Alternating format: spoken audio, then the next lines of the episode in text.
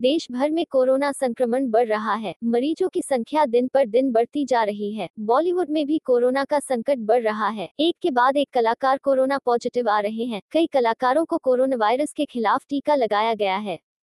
फिर भी बॉलीवुड पर कोरोना का खतरा बढ़ता जा रहा है। हाल ही में अभिनेता अक्षय कुमार, आमिर खान और विकी कौशल कोरोना ने सकारात्मक परीक्षण किया। लोकप्रिय बॉलीवुड अभिनेत्री कटरीना कैफ भी कोरोना से संक्रमित हैं।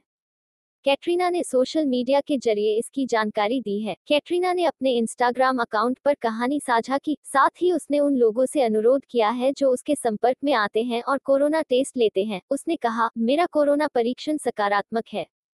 मैंने तुरंत खुद को अलग कर लिया और अब मैं अगले कुछ दिनों के लिए अपने घर पर रहूँगा। मैं अपने डॉक्टर की सलाह के अनुसार हर निर्देश का पालन करूँगा। मैं सही दवा लूँगा। मैं उन सभी से अनुरोध करता हूँ जो अपने कोरोना परीक्षण के लिए मेरे संपर्क में आते हैं।